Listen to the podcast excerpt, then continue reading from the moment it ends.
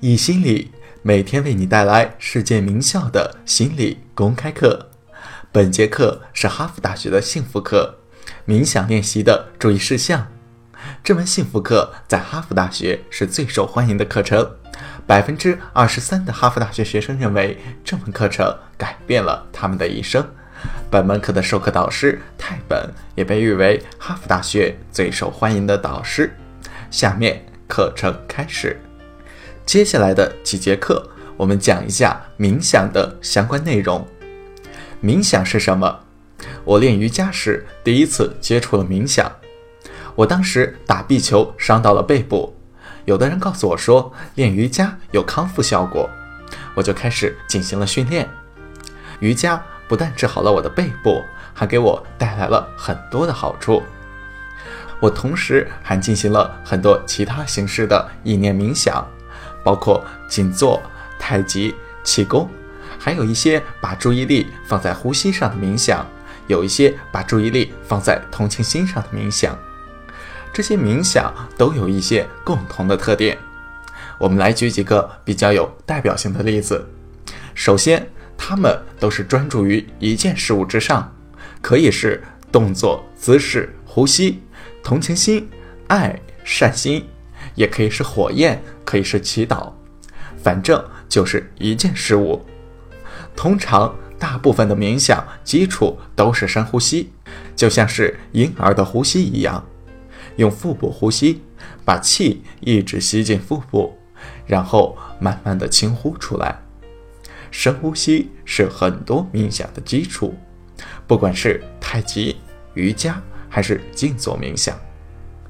最后，冥想没有好坏之分。从某个方面上来说，冥想没有目的之分。在你冥想的时候，你不能强求自己，你不会说“我刚刚做了一次很棒的冥想”，或者说我通过这次冥想实现了觉醒。这里我来给大家讲一个故事，关于我是如何通过冥想来实现觉醒的。去年的时候，我住在以色列，我平均每个月要来美国几天。当我来到这里时，通常都是演讲，同时还借机做一些进修。我会做很多的瑜伽训练，比我在以色列的时候多得多。我做很多冥想。在两场演讲之间有很多的空余时间，我会经常利用这些时间来进行进修。我记得有一次回到以色列，我给大家讲一下当时的情景。在以色列，我们住在特拉维夫旁边的一个小城镇里，我家住十楼，风景美不胜收。以色列是一个很小的国家，我可以看到以色列的两边。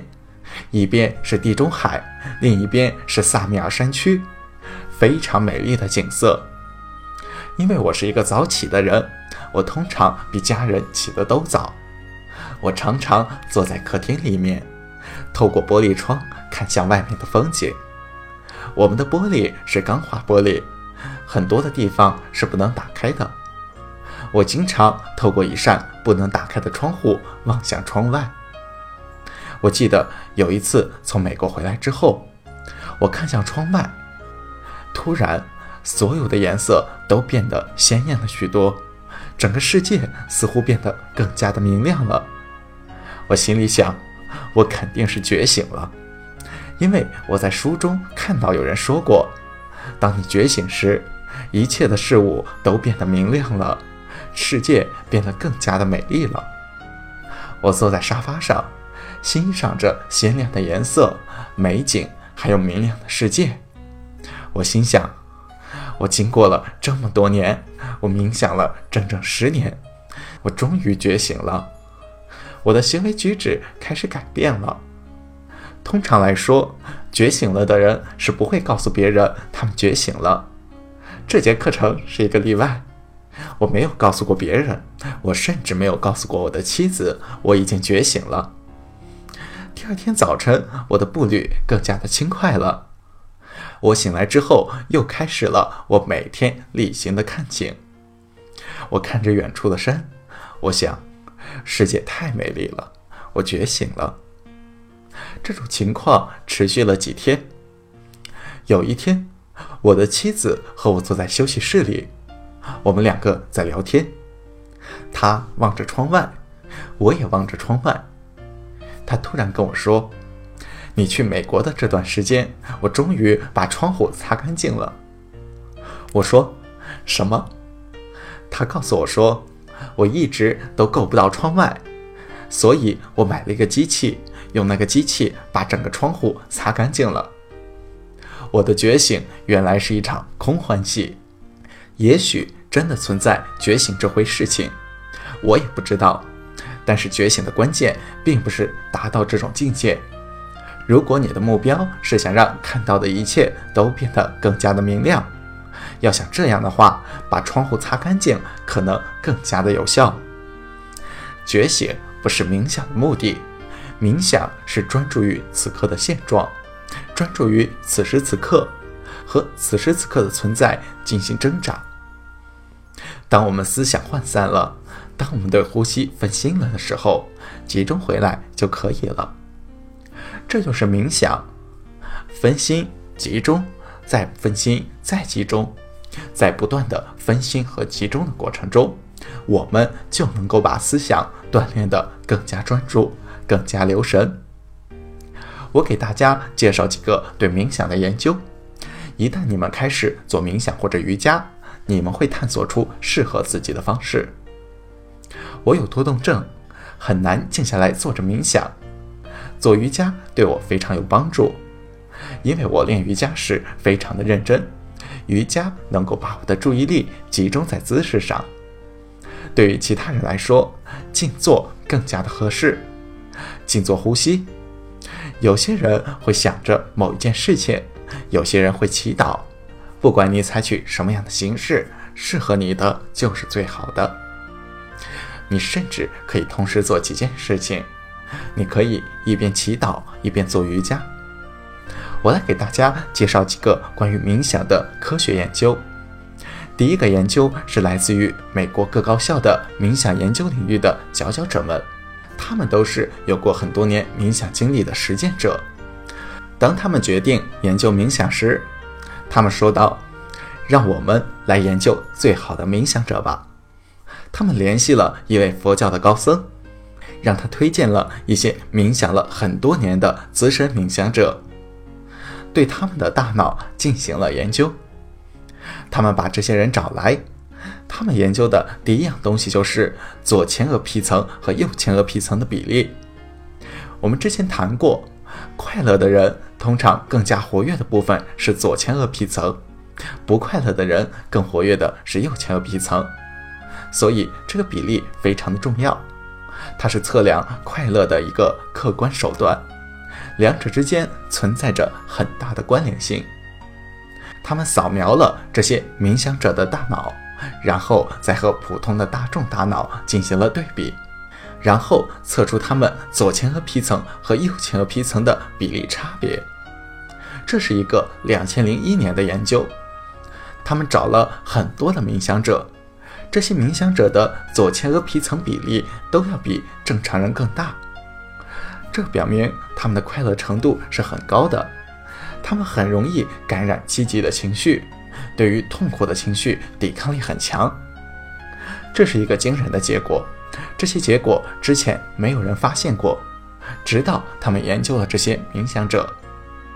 这项研究还检测了另一项更重要的指标，在受到惊吓时身体和心理的反应。当你听到一声巨响时，你会感到害怕，这个惊吓反应非常的重要，因为你越容易感到惊吓。通常说明你的焦虑程度越高，至少更加容易产生焦虑。大家都存在一定的惊吓反应，即使是军队里的神枪手，他们每天都开枪，完全要集中精力。